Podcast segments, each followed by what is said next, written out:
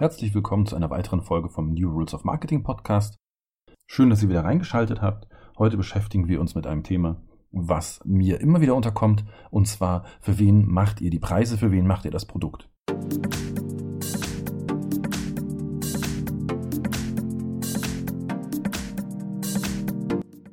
viel unterwegs an der Uni, und habe da mit Studenten zu tun, aber teilweise auch mit Leuten, die gerade frisch gründen, zum Beispiel aus der Arbeitslosigkeit oder die aus dem selbstständigen Umfeld kommen. Das heißt, das sind alles Gruppen von Leuten, die eigentlich nicht sehr viel Geld haben und jetzt sich selbstständig machen oder mit dem Gedanken spielen zumindest.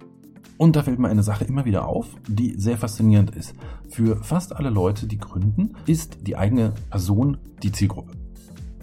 Das ist gut und schön, weil wenn ihr eine Idee habt, eine Gründungsidee, dann habt ihr meistens selbst ein Problem gehabt und dieses Problem wollt ihr lösen mit eurer Idee und damit seid ihr zumindest natürlich eine mögliche Zielgruppe. Nun, wie gesagt, Studenten beispielsweise haben nicht viel Geld. Das ist so, das kennt jeder, der mal studiert hat. Man schwimmt nicht gerade im Geld und deswegen würde man natürlich auch nicht viel Geld für ein Produkt ausgeben.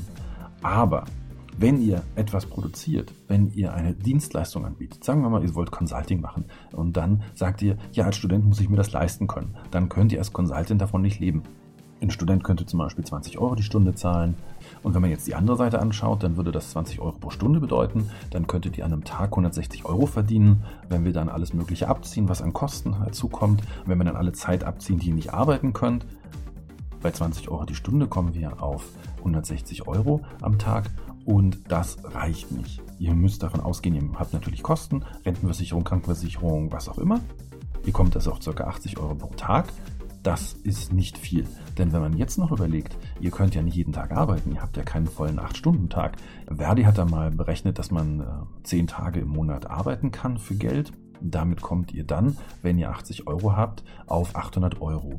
Das ist nicht genug zum Leben. Verdi hat dann auch gesagt, man müsste mindestens 250 Euro am Tag verdienen, um überhaupt am Existenzminimum zu sein.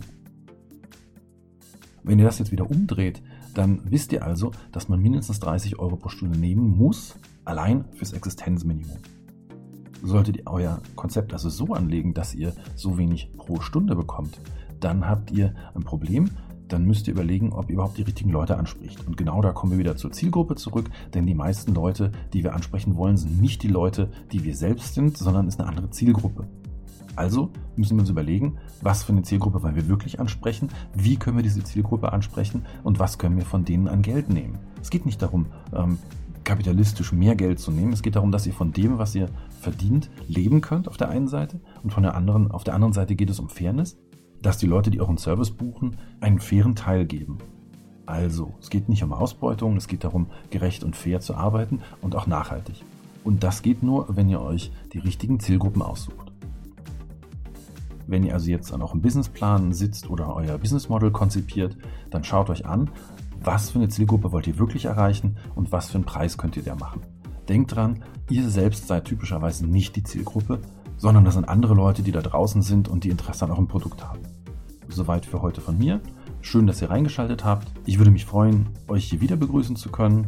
Ihr wisst, ihr könnt den Podcast auch abonnieren oder liken. Auf jeden Fall freue ich mich aufs nächste Mal mit euch. Euer Dietmar.